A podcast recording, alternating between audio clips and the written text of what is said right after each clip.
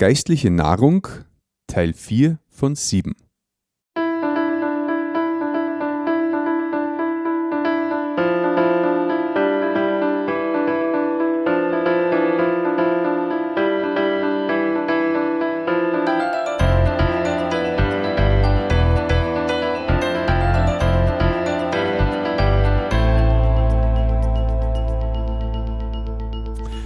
Christi und herzlich willkommen. In diesem Kanal geht es um Gottes Wün. Wir reden über biblische Themen und über die Geschichten, die Gott mit Menschen schreibt. In dieser Folge geht es wieder weiter in der Serie Geistliche Nahrung, wo Walter Holub aus dem Johannesevangelium liest. Ich wünsche dabei wie immer ein offenes Herz. Willkommen zur neuen Folge aus der Serie, wo es darum geht, wer und wie Gott ist. Das letzte Mal haben sie etliche Menschen Jesus angeschlossen. Das Ganze ist in Judäa passiert, wo Johannes der Täufer im Jordan getauft und auf Jesus hingewiesen hat. Was er da über Jesus gesagt hat und wie Andreas, Simon Petrus, Philippus und Nathanael zu Jesus kommen sind, ist in der vorigen Folge anzuhören. Jesus hat sich dann mit seinen Jüngern, so hassen die Anhänger oder Schüler, eines damaligen Lehrers, auf den Weg noch von Judäa im Süden Israels nach Galiläa im Norden gemacht. Nazareth, wo Jesus her ist, liegt mitten in Galiläa. Und da war dann im Dorf Kana, ein paar Kilometer nördlich von Nazareth, also kleiner Nachbarschaft, eine Hochzeit. Und diese Hochzeit wollen wir uns im heutigen Bibeltext anschauen. Dazu lesen wir die Verse 1 bis 12 im Kapitel 2 im Johannesevangelium. In unserer Bibelausgabe ist dies auf Seite 151 bis 152 im Neuen Testament. Lesen wir ab Vers 1. Zwei Tage später fand in Kana in Galiläa eine Hochzeit statt. Die Mutter von Jesus nahm daran teil. Aber auch Jesus wurde mit seinen Jüngern noch dazu eingeladen. Als dann der Wein ausging, sagte seine Mutter zu ihm, Sie haben keinen Wein mehr. Frau, in was für eine Sache willst du mich da hineinziehen? entgegnete Jesus. Meine Zeit ist doch nicht gekommen. Da wandte sich seine Mutter an die Diener und sagte, Tut alles, was er euch aufträgt. In der Nähe standen sechs Wasserkrüge aus Stein, wie sie von den Juden für zeremonielle Waschungen benötigt wurden. Jeder von ihnen fasste etwa hundert Liter. Jesus sagte zu den Dienern, Füllt die Krüge mit Wasser. Sie füllten die Gefäße bis zum Rand. Dann befahl er ihnen, nun schöpft etwas und bringt es dem Küchenmeister. Das machten sie. Als der von dem zu Wein gewordenen Wasser gekostet hatte, rief er den Bräutigam. Er wusste ja nicht, woher der Wein kam. Nur die Diener, die das Wasser geschöpft hatten, wussten davon. Er sagte zu ihm, Jeder bringt doch zunächst den guten Wein auf den Tisch und setzt erst dann den weniger guten vor, wenn die Gäste schon betrunken sind. Aber du hast den guten Wein bis jetzt aufgehoben. Dieses Wunderzeichen in Kana in Galiläa war das erste, das Jesus tat. Damit offenbarte er seine Herrlichkeit und seine Jünger glaubten an ihn.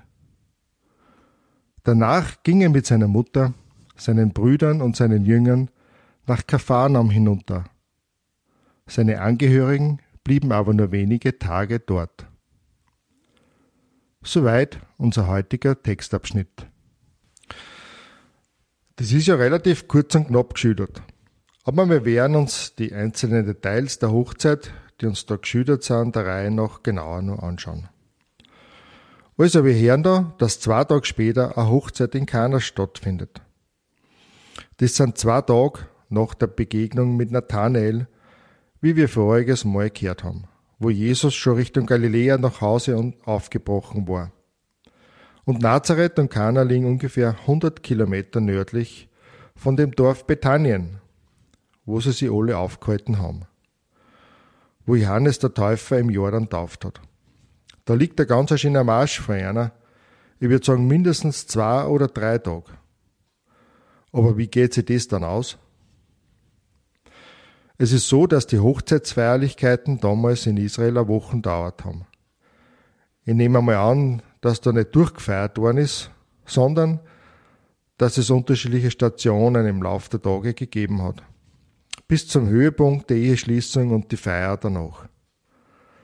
Maria, die Mutter von Jesus, war vielleicht schon von Anfang an dabei, während Jesus und seine Jünger erst später dazukommen sind. Jedenfalls, wie sie dann alle bei der Hochzeit waren und die Feier voll im Gang war, geschieht etwas sehr Unangenehmes. Unangenehm vor allem für den Bräutigam, denke ich mal. Der Wein ist ausgegangen. Was für eine Blamage. Wie gibt's denn sowas? Irgendwie verkalkuliert oder zu wenig Geld für genügend Wein oder es sind dann doch mehr Gäste gekommen als gedacht oder es ist über die Dauer des Festes einfach zu betrunken worden. Aber egal, was es für einen Grund gegeben hat, dass der Wein ausgegangen ist. Es ist ein Blamage und sowas darf einfach nicht passieren. Ich kann mich da noch gut an unsere eigene Hochzeit erinnern. Da sind die Schnitzel ausgegangen. Das ist bei uns mindestens genauso schlimm, wie wenn der Wein ausgeht. Wir haben ein Buffet bei der Hochzeitsfeier gehabt und die kleinen Schnitzel waren gleich einmal aus. Da ist in der Kommunikation zwischen uns und den Wirtsleuten etwas schief gelaufen. Dadurch hat der Wirt nicht mit so viel Gästen gerechnet, wie dann kommen sind, und schon war es passiert. Die Schnitzel waren aus. Ich hoffe, dass trotzdem alle satt waren sind und keiner hungern hat müssen. Aber an das erinnere ich mich heute immer noch. Das muss eine echte Anspannung und vor allem Ratlosigkeit bei den Dienern gewesen sein.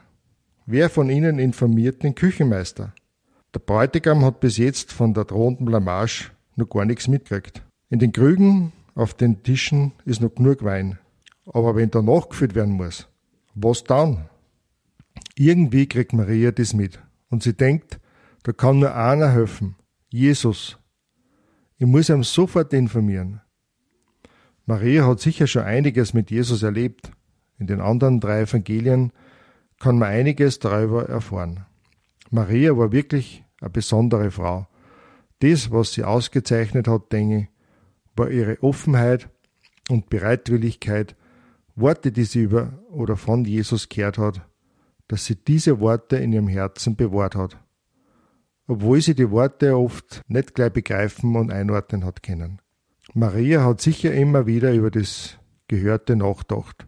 Darum hat sie in Jesus schon so ein Vertrauen gehabt, dass er da etwas tun kann und auch eine Gewissheit gehabt, dass er etwas tun wird.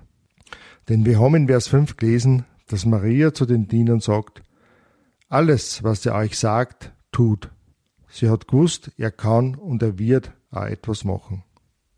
Vorher haben wir aber noch gelesen, dass Jesus über den Hinweis seiner Mutter nicht sehr erfreut war. Und da geht es jetzt nicht darum, dass wir Männer generell nicht sehr erfreut sind, wenn uns unsere Frauen oder Mütter Hinweise geben, dass dieses oder jenes ist, mit dem versteckten Hinweis, dass es da jetzt eigentlich was zum Tun gab. Na, Jesus geht es darum, dass es nicht die Angelegenheit von Maria ist, den Startschuss für sein öffentliches Wirken zu geben. Es ist die Angelegenheit Gottes. Gott ist es, der Zeitpunkte festsetzt. Wir können schon zu Gott kommen und ihm um sein Wirken bitten, aber wir müssen es Gott überlassen, wann und wie er wirkt. Das werden wir in weiteren Folgen auch noch sehen. Jesus wollte Maria vielleicht nur mitteilen, langsam, nur Geduld, zur rechten Zeit werde ich tun, was gut und notwendig ist. Gut, Maria gibt den Dienern des Hauses dann einen wichtigen Hinweis, indem sie zu einer sagt, tut alles, was er euch aufträgt. Denn was jetzt kommt, das hat's echt in sich. Bisher haben ja nur die Diener von der heiklen Situation gewusst. Der Küchenmeister, der Bräutigam und natürlich auch die Gäste haben da noch nichts davon mitgekriegt. Jetzt kommt Jesus und befiehlt den Dienern, die leeren Wasserkrüge mit Wasser zu füllen. Wie bitte? Wir haben gelesen, dass in die sechs Wasserkrüge ungefähr 600 Liter Wasser reinpassen. Was das für ein Arbeitsaufwand war, 600 Liter Wasser aus einem Brunnen zu schöpfen und nur dazu für eine völlig sinnlose Aktion. Denn die Diener haben kein Wasser braucht, sondern Wein. Und das ziemlich dringend, bevor es nur alle merken, dass der Wein aus ist. Aber wir haben jetzt nicht gelesen, dass die Diener sie aufgeregt hätten, sondern das Gegenteil. Sie haben einfach das gemacht, was Jesus zu einer gesagt hat. Jetzt kommt's aber nur besser. Wie die Diener fertig waren mit dem Füllen der Wasserkrüge, befiehlt einer Jesus, dass sie von dem Wasser schöpfen und das dem Küchenmeister bringen sollen. Also spätestens jetzt hätten sie sagen müssen, na, wirklich nicht. Wir sind ja nicht lebensmüde. Wir schöpfen da kein Wasser und bringen es dem Küchenmeister. Sicher nicht. Aber die Diener sind bereit und machen, was einer Jesus sagt. Und jetzt erleben sie das Wunder. Sie erleben das Wunder, nachdem sie bereit waren, auf Jesus zu hören und das zu tun, was er einer gesagt hat. Ich ziehe wirklich meinen Hut vor den Dienern, dass sie Jesus vertraut haben und das getan haben, was er einer gesagt hat. Ich vermute mal, dass sie nach dem Schöpfen gemerkt haben, dass sie kein Wasser, sondern Wein im Schöpfer haben. Das muss ein riesiges Staunen gewesen sein, als sie bemerkt haben, dass in den Schöpfern ein roter Wein und kein durchsichtiges Wasser ist. Wahrscheinlich haben sie vor lauter Freude und Staunen die Hälfte verschüttet, aber bei 600 Liter Wein auch kein Problem. Jedenfalls, der Küchenmeister kostet und er ist außer sich. Er ist begeistert, denn sowas hat er auch noch nie erlebt, dass bei so einem Fest der bessere Wein bis zum Schluss aufkommen worden ist. Normal ist es umgekehrt. Ja, das muss wirklich ein Trepfel gewesen sein. Den hätte ich auch gern probiert. Wenn der Schöpfer aller Dinge und allen Lebens, wie wir ja aus Folge 1 wissen, aus Wasser Wein macht. Gewaltig. In diesem ersten Wunder hat sich die Herrlichkeit Gottes in Jesus zeigt, wie es im Vers 11 steht. Was hat dieses Wunder bewirkt? Zuerst waren die Diener auf jeden Fall einmal ziemlich erleichtert, würde ich einmal vermuten. Und dann viel Freude und Staunen. Die Diener haben ja keine Ahnung gehabt und dann sowas. Und dann der Küchenmeister, der begeistert war und sicher auch das Brautpaar und alle Gäste, die von dem Wein trunken haben. Es hat sich auf jeden Fall ausgezahlt, dass die Diener Jesus vertraut und dann haben, was Jesus einer gesagt hat. Und so ist es heute auch noch. Wenn ich die Hinweise von Menschen auf Jesus ernst nehme und dann auf Jesus selbst horch, was er in seinem Wort sagt, dann werd auch ich sein Wirken erleben und Freude im Überfluss haben. 600 Liter bester Wein. Wahnsinn. Und wie ist es den Jüngern von Jesus dabei ergangen? Sie haben das ganze Geschehen sicher genau beobachtet. In Vers 11 lesen wir, dass sie an Jesus glaubten. Das ist nicht bei allen Menschen so. Bei all den Wundern, die Jesus tut und seine Macht und Herrlichkeit sagt, gibt es die unterschiedlichsten Reaktionen. Die einen verwundern sie und wenden sie ab. Andere sind begeistert und wollen nur mehr sehen, wenden sie aber dann schließlich auch ab. Ihr Glaube ist nicht von Dauer. Und dann gibt es kleinere Gruppen von Menschen, die bei Jesus bleiben. So wie auch hier die Jünger. Sie beobachten das und bewahren es im Herzen, so wie es auch Maria getan hat. Ihr Glaube und ihr Vertrauen zu Jesus ist durch ihre Offenheit gewachsen. Zum Schluss, in Vers 12 erfahren wir noch, dass Jesus mit seinen Angehörigen und seinen Jüngern nach der Hochzeit nach Kapharnaum hinuntergegangen ist. Kapharnaum liegt am See Genezareth in der Nähe von Bethsaida, von wo einige seiner Jünger her sind. Seine Angehörigen, also seine Mutter und seine Brüder, sind dann noch ein paar Tage nach Nazareth zurückgegangen. Jesus und seine Jünger sind noch länger geblieben. Vielleicht waren sie da ja bei Verwandten von Jesus. Es nähert sich ein jüdisches Fest. Jesus und seine Jünger machen sie dann auf den Weg nach Jerusalem, das in Judäa liegt. Um welches Fest es sich da handelt und was in Jerusalem da alles so passiert, das sehen wir dann in der nächsten Folge. Also, bis dann, ich freue mich.